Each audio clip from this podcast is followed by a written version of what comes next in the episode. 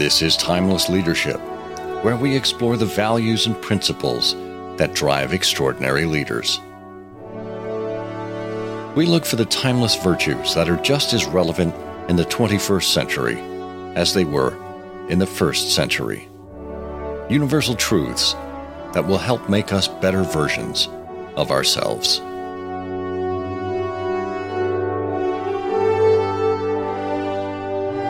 Well, hello there. It's Scott Monty, and welcome back to Timeless Leadership. I'm so glad you're here. If you haven't already done so, hit that subscribe button and leave us a rating or review on Apple Podcasts. It would really help us out. And don't forget, every other show is an essay in which I also take your questions about leadership, about challenges you're having, about anything you'd like to share that perhaps I can give some feedback on. So drop a note at timeless at scott monty dot com. Would love to hear from you and hear what you are thinking about these days.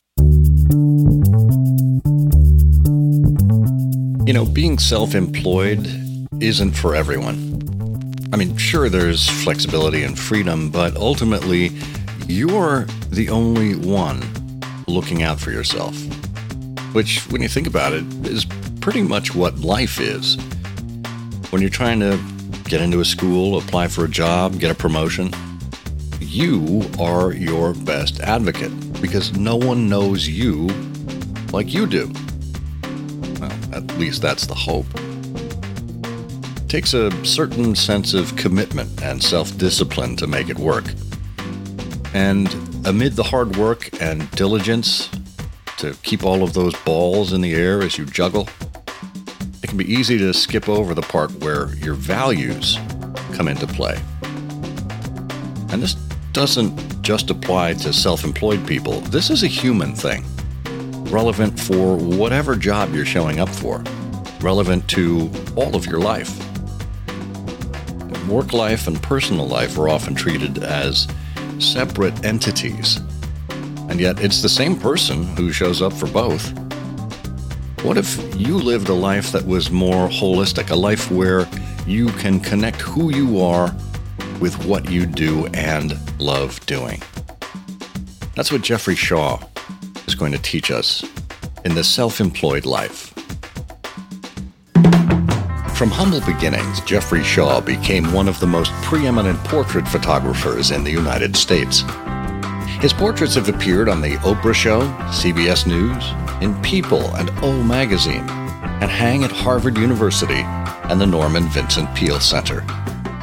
Today, Jeffrey is a keynote speaker at association events and conferences such as Imaging U S A, How Design, Growth Marketing, ProfitCon, and for corporations like Verizon and B M W. He is the author of two books, The Self-Employed Life and Lingo.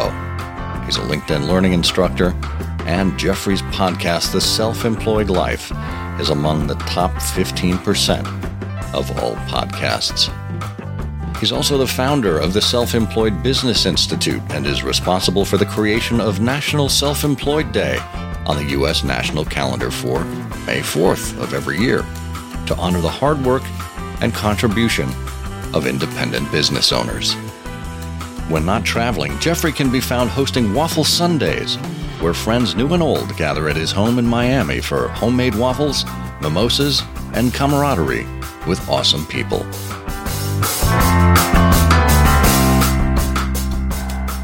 Jeffrey Shaw, welcome to Timeless Leadership. Um, glad to be here with you, Scott. Thank you. I want an invitation to Waffle Sunday. You've got one. It's an open invitation. I, I've told my kids many times, I, I truly believe someday I'm going to end up on The Tonight Show talking about Waffle Sundays, not all the hard work I've tried putting out there in my life. Somehow Waffle Sundays resonates. Well, it, they do. I mean, look, uh, Florida is a bastion of waffle houses, and having a waffle house in your own uh, in your own place, even better. Right. Yeah. Um, well, um, as much as people like waffles, I think a lot of people like the idea of working for themselves. Um, and maybe there's a little bit of terror that goes into that as well. Uh, and that's what we're here to talk about is your book, The Self-Employed Life, Business and Personal Development Strategies that Create sustainable success. So how did you, Jeffrey Shaw, fall into the self-employed life? Hmm. So uh, I was actually at dinner uh, with a, a group of friends that we have in common, and somehow the conversation came up that I had never, I've never had a traditional job, and I've never received a paycheck, and that wasn't at all unusual to me. Except for everybody else at the table was like, "Seriously, you've never had a traditional job?" Uh, and then somebody said, you know, in our world of professional speakers, somebody said, "Well, do you talk about that on stage? Like that's a that's quite a good thing to." to pitch and to talk about." And I was like, nope, never mention it. Because I, I, for me, it's been my whole life. So I don't see anything unusual about it. Uh, rooted in my very first business that I built uh, at fourteen years old is I sold eggs door to door.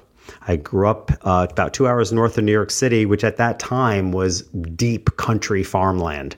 And uh, there weren't a lot of people, uh, but there were a lot of farms around there. And I struck a deal with a local farmer uh, where I would come by on Thursdays and I would uh, collect the eggs, put them in the cardboard cartons. And on Saturday, I would drive door to door at fourteen years old, not even of legal driving age. And I would deliver eggs door to door. And my mom owned a beauty parlor in town, and I would pack up cartons of eggs for her to bring to her beauty parlor on Saturdays because everybody needs eggs for Sunday morning brunch. Um, and that was the beginning of my self-employed journey, honestly. And then, and then from that, I became a professional photographer, later coach, author, speaker, et cetera.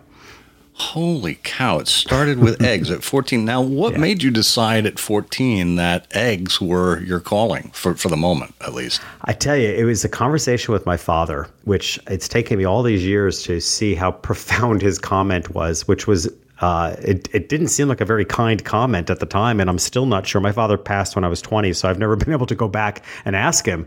Um, But he said to me, uh, my father was a man of very few words, and I, I've had very, I had very few conversations with him in my youth.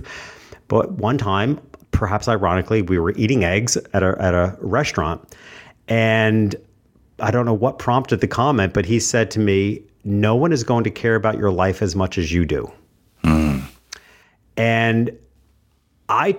Like I said, I didn't know how to respond to that because I was thinking, does this mean my parents? Like my, as a fourteen-year-old, I'm immediately thinking, is he kicking me out? Is does does he not care about my life? Or, you know, um, but none, regardless of the intent, it was a powerful message because what I took from that uh, was literally thinking, okay, if that's the case, right? If if if no one's going to care about my life as much as I do, and I'm growing up in a socioeconomically depressed area, there's not a whole lot of opportunity.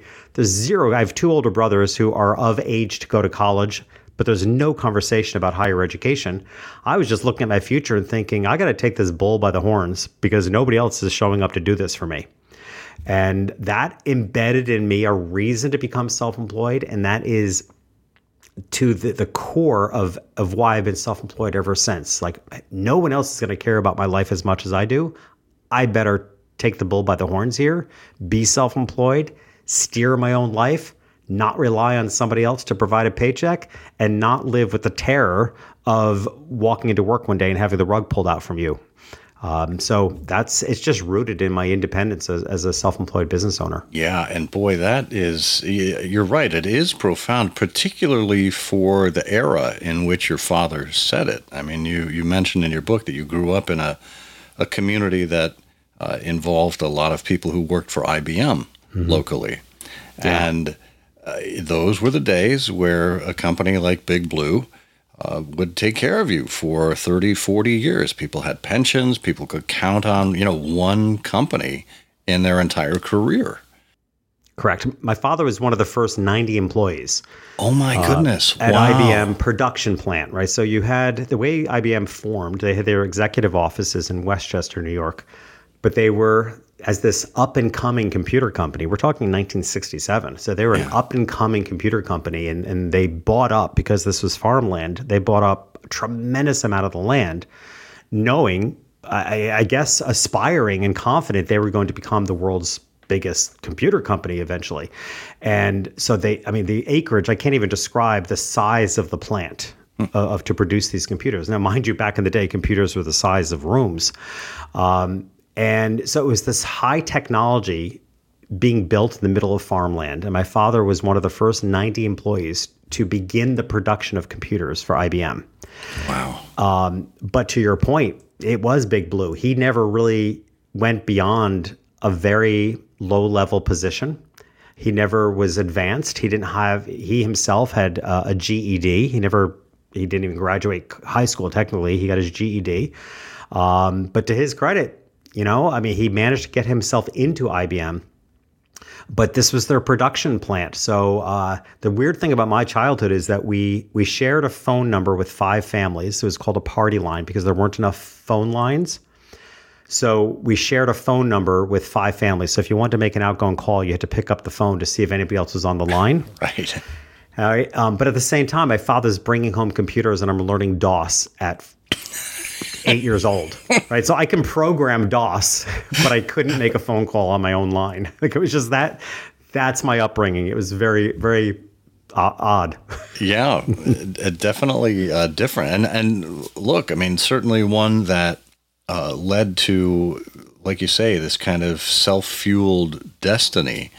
Um, and, and I think that's what a lot of people are realizing now as they see layoffs, as they see, you know, the gig economy happening, as well, certainly as we went through the pandemic, uh, there are fewer and fewer opportunities that we have to control our own destiny. And when you seek out becoming self-employed or get thrown into the mix of becoming self-employed, however you arrive there, you realize that you you can control your destiny more than not. And I think that's really a big driver for a lot of people going into self-employment, isn't it? Yeah, it is. And and to your point, and even in the intro, you mentioned about the terror of becoming self-employed. For me, I look at it the other way around. Like I I have so much respect for, for one, like the clients I work with one-to-one tend to be, because it's an area I specialize in, uh, my one-to-one clients tend to be folks that are dreaming of building their own business. So they're already thinking about um, you know, leaving their corporate job. Ideally, hopefully, maybe they're thinking a year ahead, maybe it's six months ahead. Um, but as I, the first thing I always point out to them, now that you've thought of it and you've reached out to me, now you're not going to be able to unsee it. Like now everything about your job is going to irritate you. It's like a, it's like when you've become aware that you're in a bad relationship, you can't not see what's bad about that relationship. So now, you know, there's no turning back. Once you've implanted the idea in your head that maybe I'll leave my job to start my own consulting firm or what have you, it's it's almost a train going in a definite direction. So hopefully they they reach out for support and work with me, and I, I help them make that six month to a one year transition to get them prepared. And many of many of my clients at, at that point have zero idea of even what business they want, and that's one of the things I'm really good at and help uh, help with and love to help with is to like what's what's a marketable business based on your skill set, your personality, and how you want to. To your point, like how do you want to live your life? You may not want to leave that corporate job only to work harder running your own business. Like how do you, what's the life that you want and how can we build a marketable business that fulfills the life of your dreams? Mm. But I, I mean, I look at that, Scott, and think, I don't, I don't know that I have that bravery because I've always been self-employed. I look at the level of bravery it takes to leave a steady paycheck, um, or the terror that one lives with, wondering if at any moment the rug's going to be pulled out from underneath you. There's a real there's there's real courage, and I don't even know that I have it. I know th- people think being self-employed is courageous. I, not from where I sit. yeah, yeah, and and I've been on both sides, and um, you know, I enjoy. There are moments of of, of uh, angst and and stress uh, with any job. You know, whether you're in, in corporate life or whether you're working for yourself, it's just uh, they're of a different nature. And I think you just identified it there. When you're in a corporate world, the stress is outside of your realm of control. Um, and, and and termination could be greeted upon you at any moment for no reason of your own. I, you know, just this week, a long-term colleague called me up and he said, I, I was just fired today. I was brought into H R, no notice whatsoever. They they didn't tell me I was performing poorly. They didn't even tell me exactly why I was being fired, just yeah. that your services are no longer needed. And and, and and Scott, I don't mean to interrupt, but what's changed also, which we all we've all seen change, is how you know how how often companies lack integrity, so they now let go from the top down. Yeah, right? It used to be you worried at the lower levels that your job might be eliminated because maybe A I or technology or something's going to replace you. Where now often these decisions are based on where can we save the most amount of money? Let's let go from the top down. Yeah. Yeah. It, it, it's, it's the easiest uh, target. Mm-hmm. There's fewer of them and they're bigger. So, yeah. Um, well, I'm I'm interested in exploring um, what you call the, the self-employed ecosystem. There's really kind of three main um, elements to it, and I was hoping we could walk through them together. That sound okay to you? Absolutely. Okay. So uh, what what interested me when I first picked up your book was this very tight uh, intersection or interweaving of business and personal. Because let's let's face it, I think we've realized now through the pandemic that work and personal lives are intertwined. And certainly when you're running your own business, there is no divide between personal and, and business. So talk a little bit about personal development to start and why that's a really important foundation to set. Mm-hmm. Such an important point, because particularly for a more corporate-minded audience, leaders, uh, your your level of success when you're corporately employed is likely contingent on a lot of factors, right? Uh, c- career advancement opportunities, seniority, people ahead of you. There are, are many ceilings when you have a traditional corporate job that determine your level of success. When you're self-employed, and, and having been self-employed for forty years, nobody ever pointed this out to me. It's just something you have to experience to understand it. But now I'm grateful that I can point it out to others. The the biggest, you know, and as you said, in this world of remote work and during the pandemic, yes, people became aware that there's less of a division between our personal lives and, and uh, business lives. But what people don't understand until you're self-employed is that the biggest correlation between your personal life and your business life is your degree of person, your degree of success is directly proportionate to your level of personal development. Hmm. Right? So instead of it being a, a ceiling of opportunity or a ceiling of seniority, it's now a ceiling ab- above you that determines how how successful you're going to be, is determined by how much you have stepped into believing in yourself, how much you have done the work within yourself to to really embrace how much you deserve. The the, the deserving ceiling, as I call it, as I think is one of the most hideous one. Um, people don't realize that they're working really, really hard, but they haven't actually believed they deserve all the success. They haven't they haven't lifted off the the unlimited way that they could live. Right, so there's this deserving ceiling. They're working really hard, but they hadn't actually they haven't actually done the interior work to to raise that ceiling, that they deserve as much as they they choose to. Uh, so that's what I mean about that, and that's why I stress the importance of personal development. I often refer to it as capacity.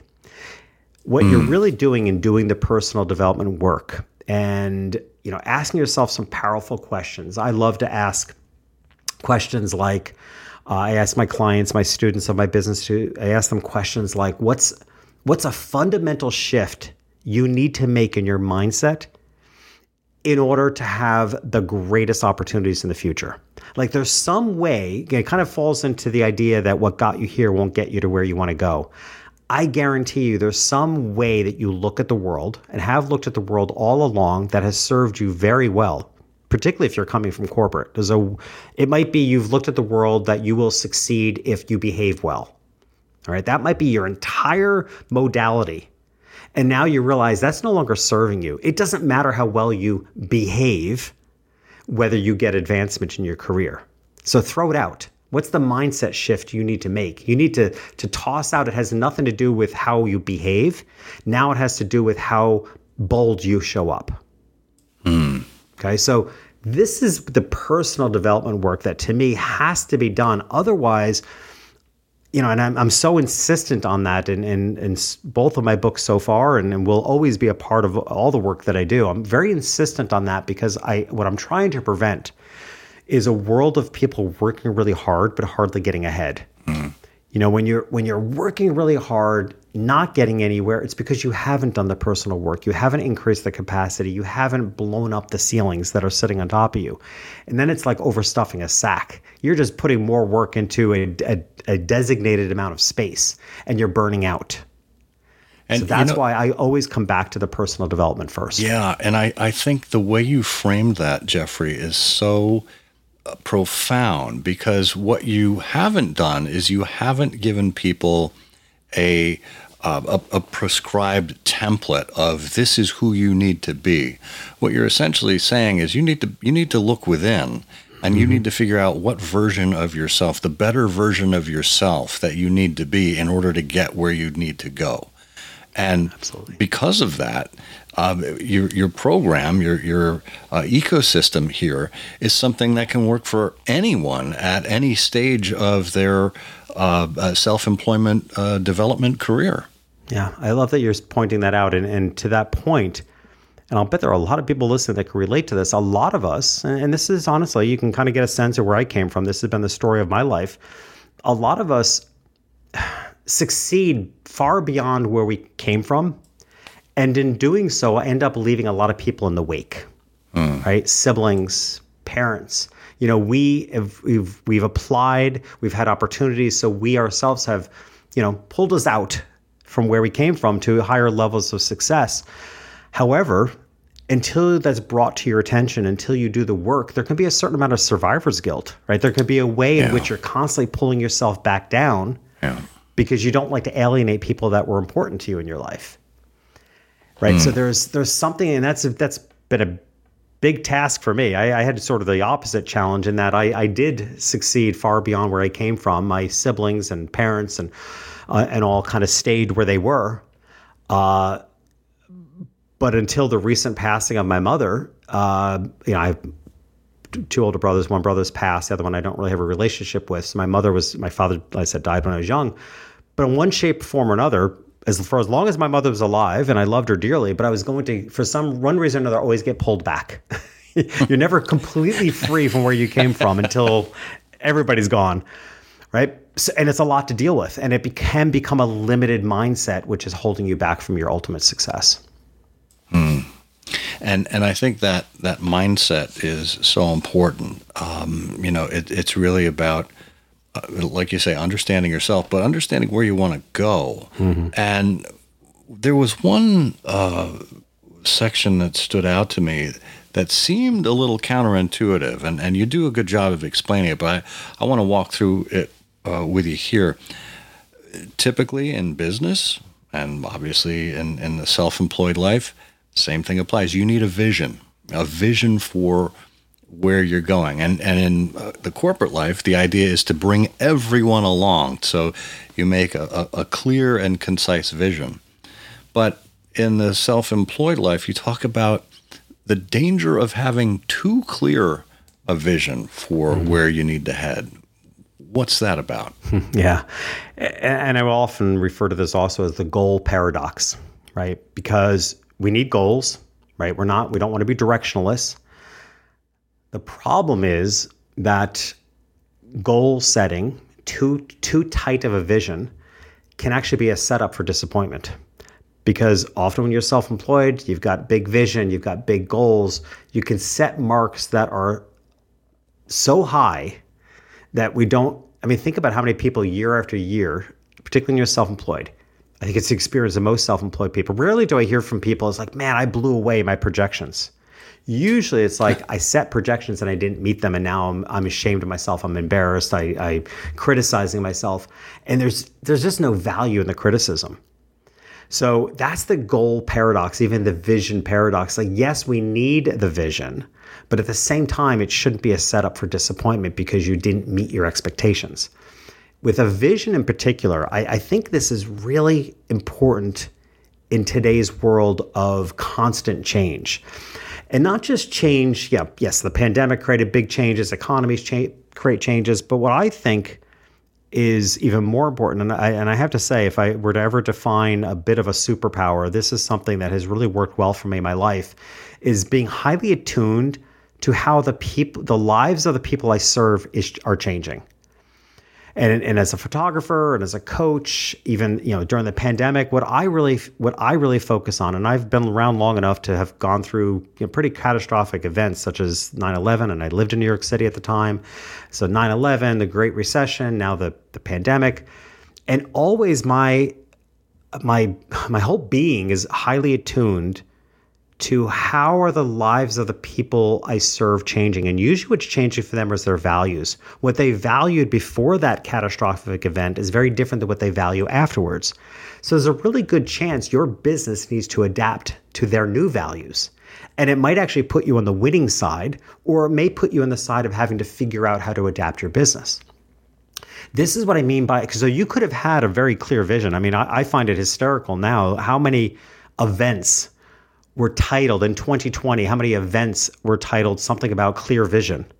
And we all see how well that went, right? That's the problem of having too tight of a vision. It's like we all thought it was going to look a certain way. twenty twenty was the year of clear vision until it wasn't. So yeah. What I like to stress, instead of, you know, have a loose vision, have a direction, know where you're going. But the phrase I use all the time is to follow what's unfolding. Mm. Right? Have a vision, but follow what's unfolding. Look at how the values of people that you serve are changing and shifting, and what do you need to do to meet them, and maybe even, as I said, probably even improve how you can offer, what you can offer to them. But that to me is, you know, yes, have a vision, have a direction, but be very highly tuned to follow what's unfolding, and you'll you'll be much more relevant in the moment, and you'll serve better, I believe.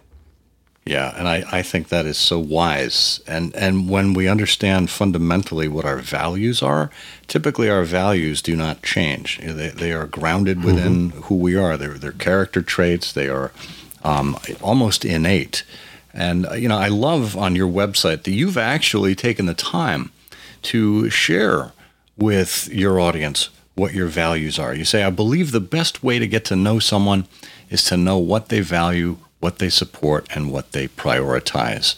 And mm-hmm. and what are some of those values that you sure. that, that mean I, something to you? Yeah. And I also want to stress, I, I love what you just said. Like, it, you know, and this and the work I did was working with I th- perhaps our friend in common, Brant Menswar, who wrote a book called Black Sheep. So he what he's taught what we're talking about here is your black sheep values, the values that never change. And when I when I said a moment ago how people's values change after a catastrophic event, I think more often than not, they're returning to their black sheep values, yeah. right? They've been living their lives in a way misaligned. And I, again, you know, as a photographer, there, I had an experience most people don't understand. And as a, as a speaker, I speak in the luxury market. And the reason I speak in the luxury market is I always say, I don't just know this market. I was in their closets. Right? So as their family photographer, like I saw the most intimate part of the affluent lifestyle, which is who I served. So, you know, I saw the, you know, how they lived. And I, after an event like nine eleven and the Great Recession, I saw their values shift, which was going to impact consumer patterns, but it was often shifting back to their core values. So right. I've done the work. Uh, and again, I feel the same way. Like when I really got clear on my core values, doing this work with Brant Menswar, that in fact, it, th- those values had always been there. I just hadn't really been living them. And my core value, I'll just list the six and then we can talk about them a bit. But my core values are acceptance, gratitude, relationships, integrity, trust, and support. But honestly, each of those words is a cue word for something else. So acceptance, for example, like that's, and that's my top level. That's my most important number one core value is acceptance. But what, what acceptance really is to me, and acceptance kind of just becomes the cue word. What it really means to me is that no one should be over, overlooked. And that's so core to me, like the, yeah. the, the passion I feel and how, and that's why I, that's why I do the work for self-employed business owners. I will be damned if I'm going to let hardworking self-employed business owners get overlooked, mm. overlooked by society, overlooked by government. When there's financial need, I won't have it. I won't have, you know, people of, of marginalized groups being overlooked. I won't have it. And as a gay man, I'm in of one of those groups. So yeah. acceptance to me isn't just this this fluffy accept everybody. It gets to the core of my gut of what makes me angry is when I see people get overlooked and I won't have it. Mm. Gratitude for me is is actually, you know, gratitude is a buzzword. It's tossed around. But to me, what it means is is beauty. I'm a photographer. And when I go, for, I don't ever want to live a day when I go for a walk and I go for a three mile walk every afternoon. I don't ever want to live a day that I don't see beauty when I walk. That's gratitude to me. I look, I, I call them moments of awe. I walk by, I see an incredible flower. I live on the water. Like whatever I see, it's like, I don't want to live a day that I don't take a walk and am overwhelmed with gratitude about something that's beautiful. Mm. So each of these values, I don't know how many of you want to go into, yeah, you know. I, yeah, um, I think that that's that's yeah. good. But I mean, they, they clearly have uh, a deep meaning to you, right? Correct. And I think we all have, and we all prioritize different things. But as you say, we all have core values that sometimes we lose sight of, sometimes we come back to, but they can drive where we are going. And I think that's such an important part of the personal development journey.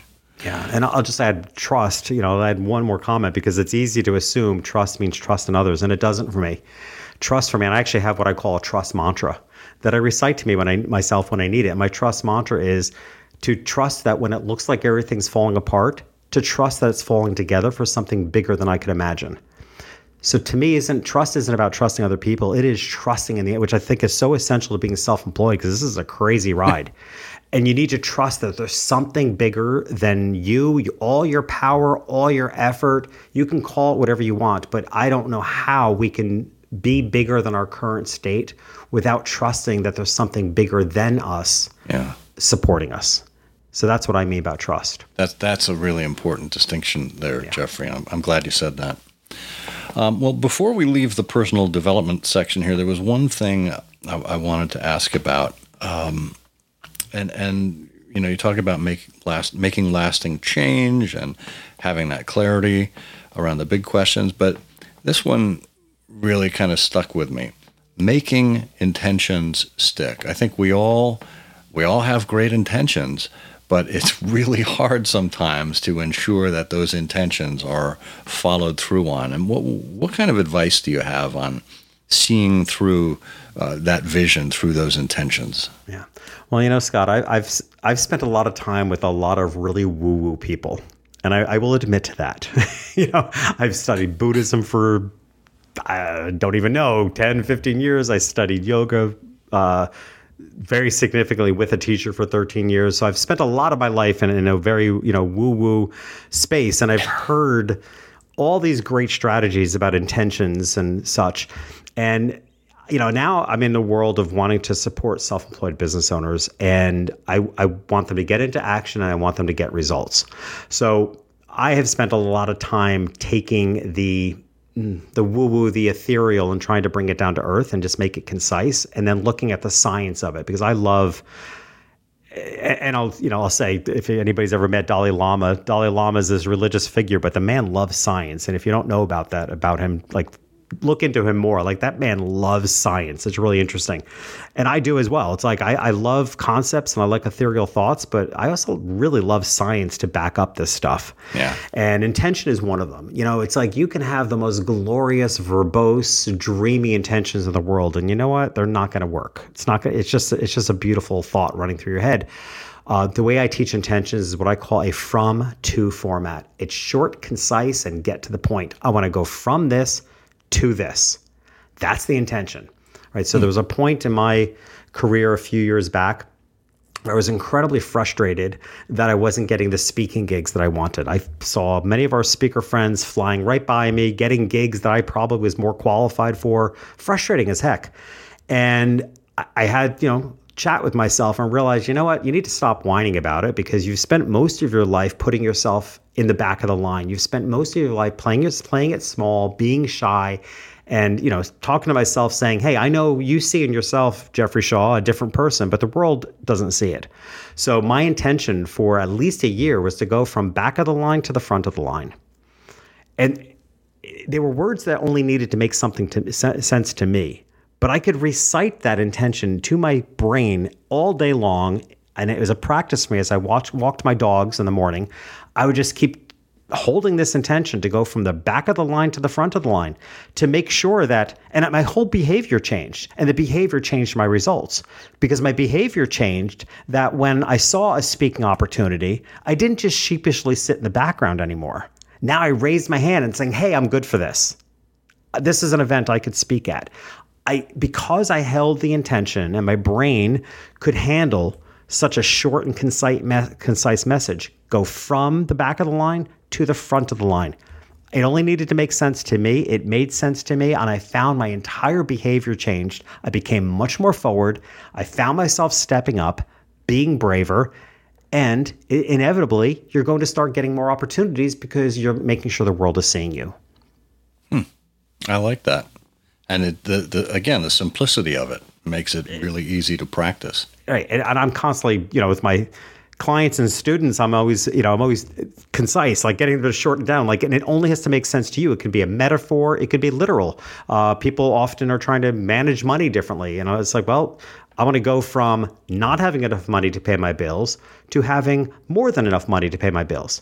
Not even just enough to pay your bills. Why not aim for more than enough? So I want to go from not having enough money to pay my bills to having more than enough pay my bills. That's an intention. Clear, concise, and your brain can hold it. I like that. Well, we can all get behind that, no doubt. So let's go from personal development to business strategies. You're a master at segues, can I tell you? I haven't.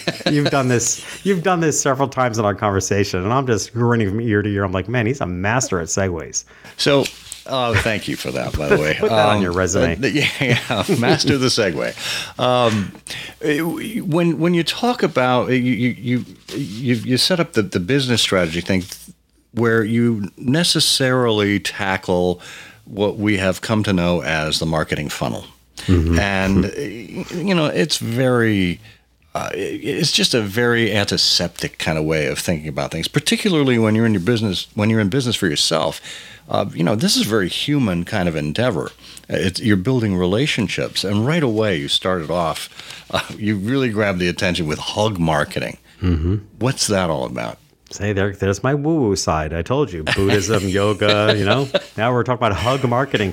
Um, but it's very intentional because most marketing words have a horrible energy. Now, mind you, I'm a guy who wrote my, my first book. It's called Lingo. And Lingo, I I, I realize now, I wrote it in, well, it came out in twenty eighteen. So five years later, man, I could go so much deeper with that book. And someday I may come up with a revised version of it for that reason, because I wrote a book teaching people how to use words better to market themselves better and, and attract their ideal clients. That was the goal. Um, what I didn't dive into quite enough, which is what I stress all the time now, is the energy behind the words, right? It's one thing to to speak the lingo of your ideal clients and know their cue words, but we also have to be, I think today more than ever, we'd be highly conscious of the energy behind the words. I live in the South, and I joke all the time about, you can say to somebody, bless your heart, in many different ways, right? You can, the inflection and energy behind those words can make a very big difference to how it comes across because of the energy behind the words.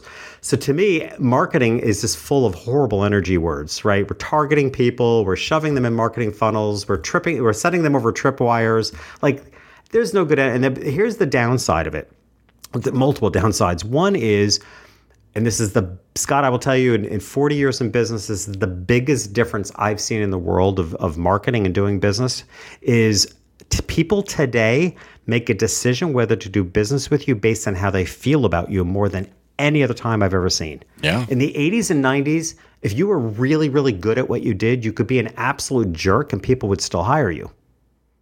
Today, you can be the best at what you do, but if people don't like you, or if you're a brand that has a, a you know, I, I have a whole list of long, a long list of brands that I won't support because of where their money goes. Yeah. Right.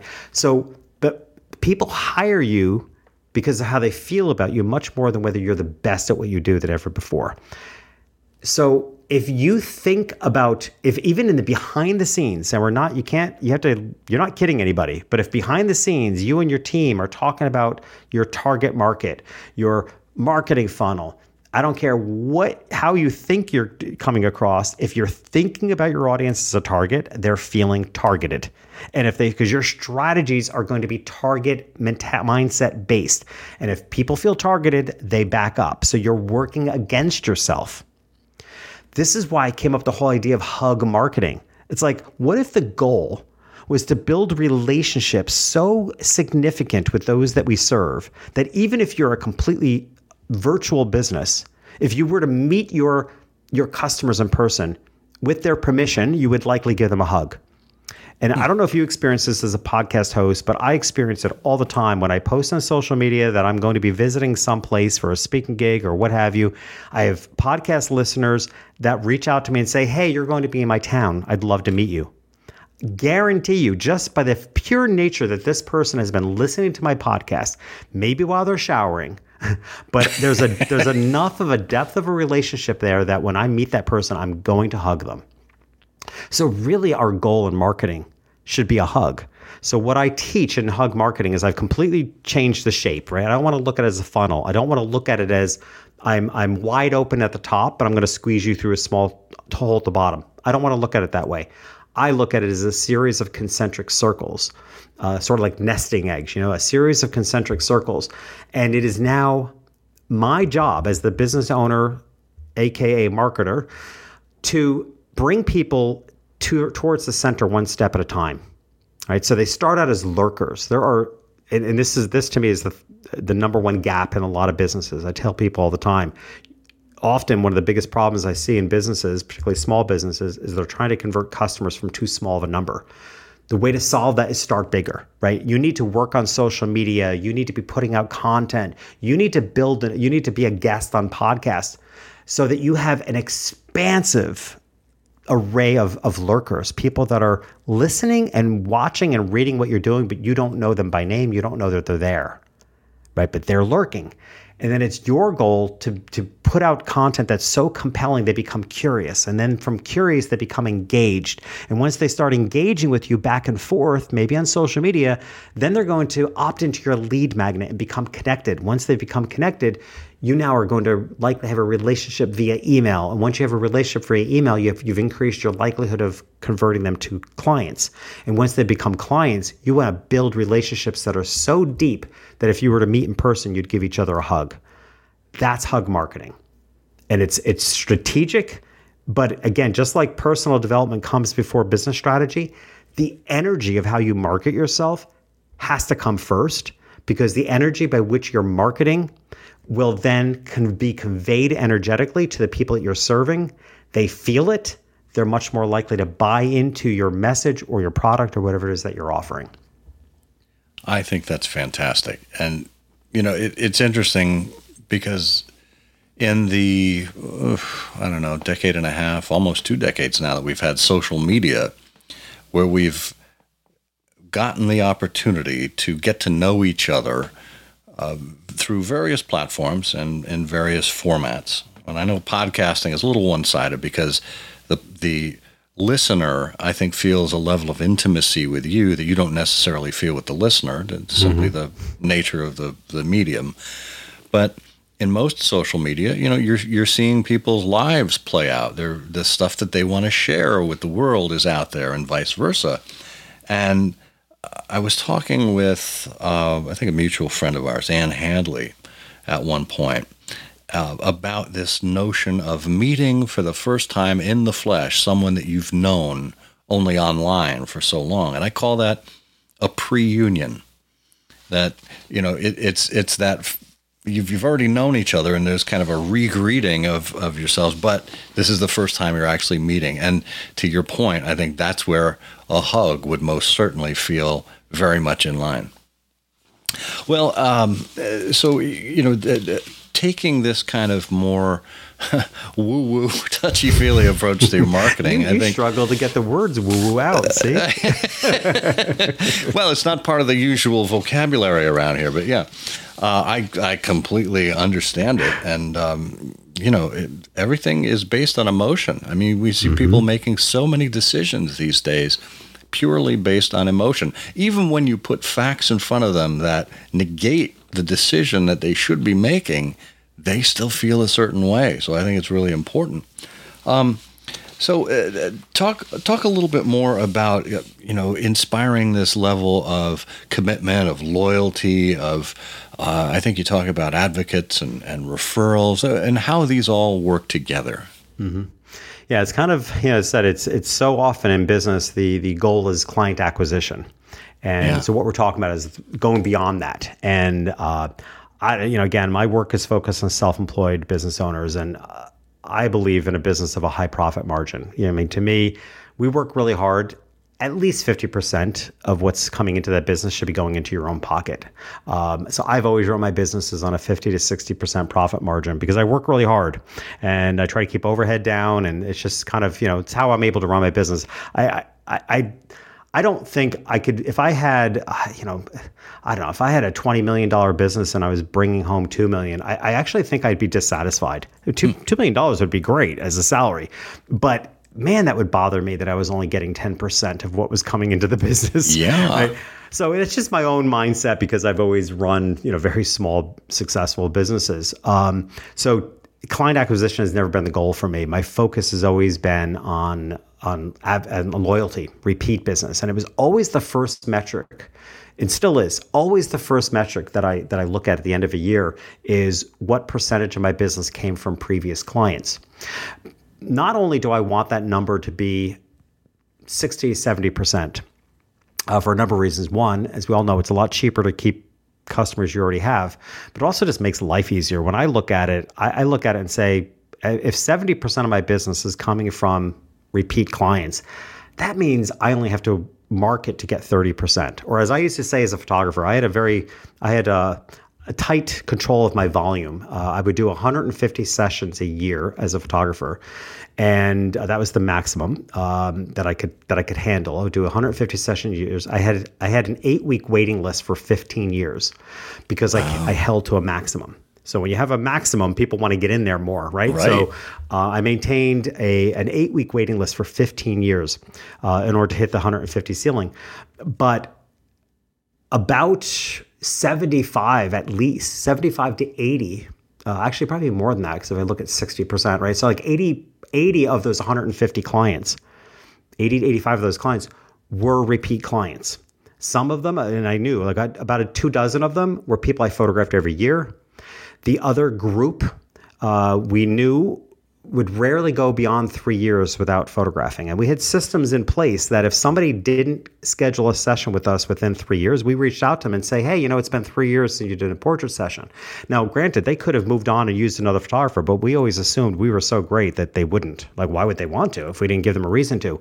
And nine point nine percent of the time, you know, ninety-nine percent of the time, ninety-nine point nine percent of the time is what I'm trying to say, they would respond saying, oh my gosh, time's gone by so quickly, we didn't even notice. Yeah. Right. So then I just got more business.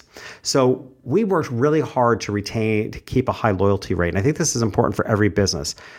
Not only does it make it easier for the, I used to joke as a photographer that if, if eighty people, eighty out of one hundred fifty were repeat clients, then with great satisfaction, I would say, thank God, I only need seventy people to like me in the world. Like I would go into the next year thinking, I only have to get seventy people to like me. I can do that, right? So, but the other thing it would tell me is if that number slipped, if it ever dropped, and there were years that it did, particularly in growth years, and this is an important lesson for a lot of businesses, if that number ever dropped at all, I would scull through, I would go through the entire business to figure out what's going wrong. Because if the people that loved me don't love me as much, something's wrong. So that's why it's always the first metric I check. And and and I said earlier that it's often because of growth years. What happens, particularly businesses that, as I did, that hit a huge surge of growth. Again, going back to my photography business, the very same people who built my business, who were my initial clients, were suddenly calling to book sessions and being told that it would take eight weeks. They were used to getting me practically on demand. Ah. Right? So when I saw that loyalty number drop, I was like, uh-oh, we have a problem here. And I realized the problem is, is that I had grown so much that my earliest supporters were no longer as as easily able to get portrait sessions, right? So I, I instituted a whole loyalty program where we let our clients know in February. Mind you, my clients were almost entirely Wall Street folks, so they're getting their bonuses in February. Uh-huh. When they had, that's when they had all the money. So what we did is we reached out to them in February and say, if you intend to photograph any time in the next year, let me know now. Pay a hefty deposit. I'll throw a little bit of a, you know, savings your way for planning ahead. But what I will do is I will guarantee you that we'll be in touch ten weeks before you want your portrait session to keep you ahead of our waiting list. Nice. Right. So I was constantly bringing into programs that which is complete opposite of the way, the way much of the business world operates, I wasn't giving deals to new customers only. I always made sure my existing company cu- customers had privileges that new customers didn't. And the cool thing is, Scott, they weren't marketed privileges. They weren't privileges I was using to market to get the business. Once they became a client, I let them in on the secret, yeah. which is what kept them. And so and I, I would I, imagine that made them yeah. just feel, to, for lack of a better term, feel all warm and fuzzy about yeah. doing business with you. That, right. They're now part of a club. Right. They were a part of a club. I mean, we literally called it the prior, priority client prepay. Right. Nice. So they were referred to as priority clients. They were given priority. They were made to feel special. Uh, I just have always operated my businesses that we shouldn't lose customers. And you and I, I think, have Joey Coleman in common as a good friend who wrote yeah. the amazing book, Never Lose a Customer Again. Uh, I always looked at it as no one, I should never give a reason for somebody to not do business with me. I love that. I love it. So, um, valuable lessons there for the business. I think we've got the personal side down. Now let's get to part three, where you talk about daily habits. I'm not, you know, not looking to give the whole secret away here. Obviously, we want people to go buy the book. But what are what are a few suggestions you have when it comes to practicing daily habits and and doing them in a different way, doing them in a better way to really make this kind of thing yeah. uh, stick? And, and it's the reason in the subtitle of the book, it talks about sustainable success. This is the sustainable part. Um, and by the way, I have a uh, I have a an assessment, and we I can certainly share it with your, your with your folks. Um, self employed assessment dot com. Um, it's actually a custom algorithm I had created uh, by a brilliant man. It's six questions, and it gives you back a report to indicate where of these three areas of the self-employed ecosystem um, that that needs some work. And daily habits is one of the most common um, because it's you know, so many ironies to it. One, we're busy people, so we think we don't have time for this. Or we go through rough times, slow times in our business, rough times in our lives, and we do everything we can to get ourselves out of the funk. We work harder, we meditate, we dive into all these practices of well-being. They work. We start getting busy, and the first thing we toss aside are the very same practices that got us back grounded. Right. And then we wonder why self-employment is this roller coaster ups and downs. Like you're doing it, literally doing it to yourself. Yeah.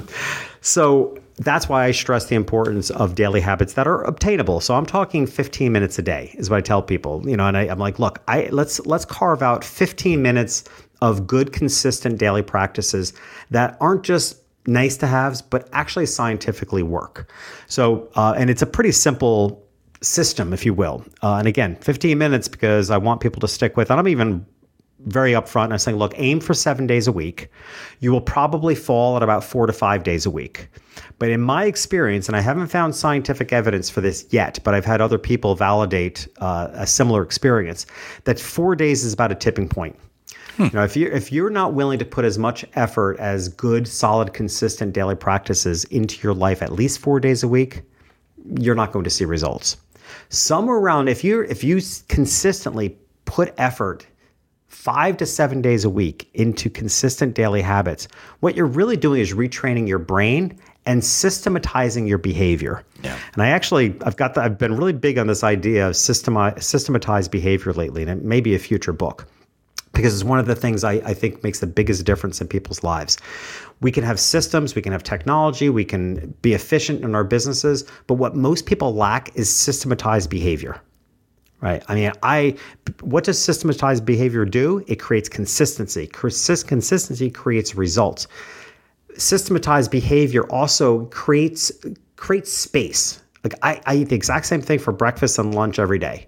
Why? Because I don't want to think. I don't want to take up the brain cells to think about what I want to eat for breakfast and lunch, right? So I have certain systematized behaviors that just make me more efficient so that I can jam more into my self-employed day than your average person, which puts me ahead of everybody else.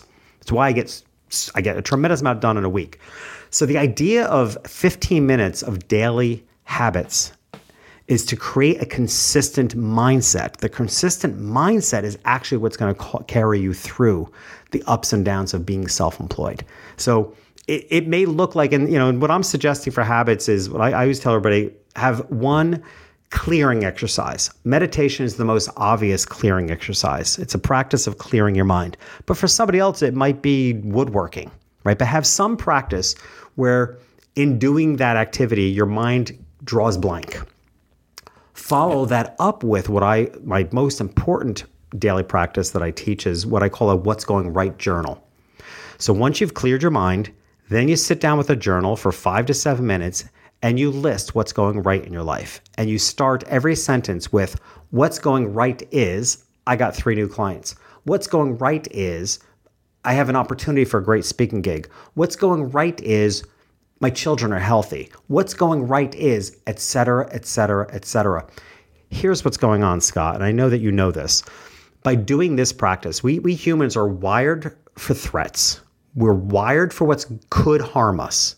Today, it may not be liar, lions and tigers and bears, but what could harm us is competition, uh, competitive thoughts, feeling like we're not doing as well as our peers on social media.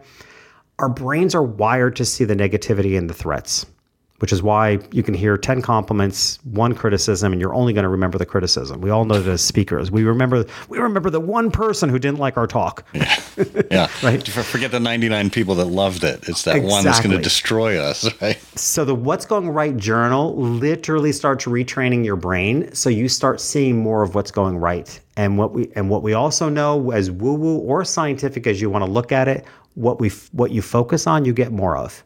So if you start focusing more in your life on what's going right, you're going to start seeing more of what's going right. It will make you happier. It will make you more successful, and it will make you feel more grounded. I again, the, the simplicity and profundity of your recommendations here, Jeffrey, are uh, amazing. Uh, and, and whether you're talking about the habits or the business strategy or the personal development, it, it's all pointing in the same direction. And I think mm-hmm. that is fantastic. Thank you. Uh, well, if people would like to know more, you can go to jeffrey shaw dot com. Of course, the book is The Self-Employed Life. Uh, we'll have a link to that in the show notes, as well as to uh, the self-employed assessment there. I think that's a, an essential one that people should connect with. Um, anything else, any other bits of wisdom or tales you'd like to share with us before we part ways, Jeffrey? Oh, gosh. You know, I, I just keep doing it. I, I just, our world needs, yeah, the thing that tipped the scale for me, and I'll try to make this really brief, but I mean, the the pandemic and the P P P loans changed everything for me. Um, and it changed everything for our world because for the, the CARES Act, which introduced the P P P loans, it's the first time in U S history the word self-employed were in a piece of U S legislation. And wow. I have confirmed that first time in history. Why? Because of economic impact. Yeah. The government recognized that if self-employed people, businesses of one, can't feed their families and take care of their households, this country is in trouble. So the first time in U S history in two thousand twenty, the U S government recognized the economic impact of self-employed business owners. And I, I, I remember turning to, I think it was my son, I, I said to him, they cracked open the door and I'm never letting that close because I feel so strongly that we are economic drivers. We're important. People that are building businesses, if for no reason other than to support their families and put their kids through college, I, I think is so phenomenally bold and brave and beautiful. It gives me chills to this day. So that's why I say, do it. If you have a dream to become self-employed, we are running the country. We are running economies. I say, do it. Well, the impact will certainly be felt. Well, Jeffrey, thank you so much for being with us here on Timeless Leadership. Thank you for having me.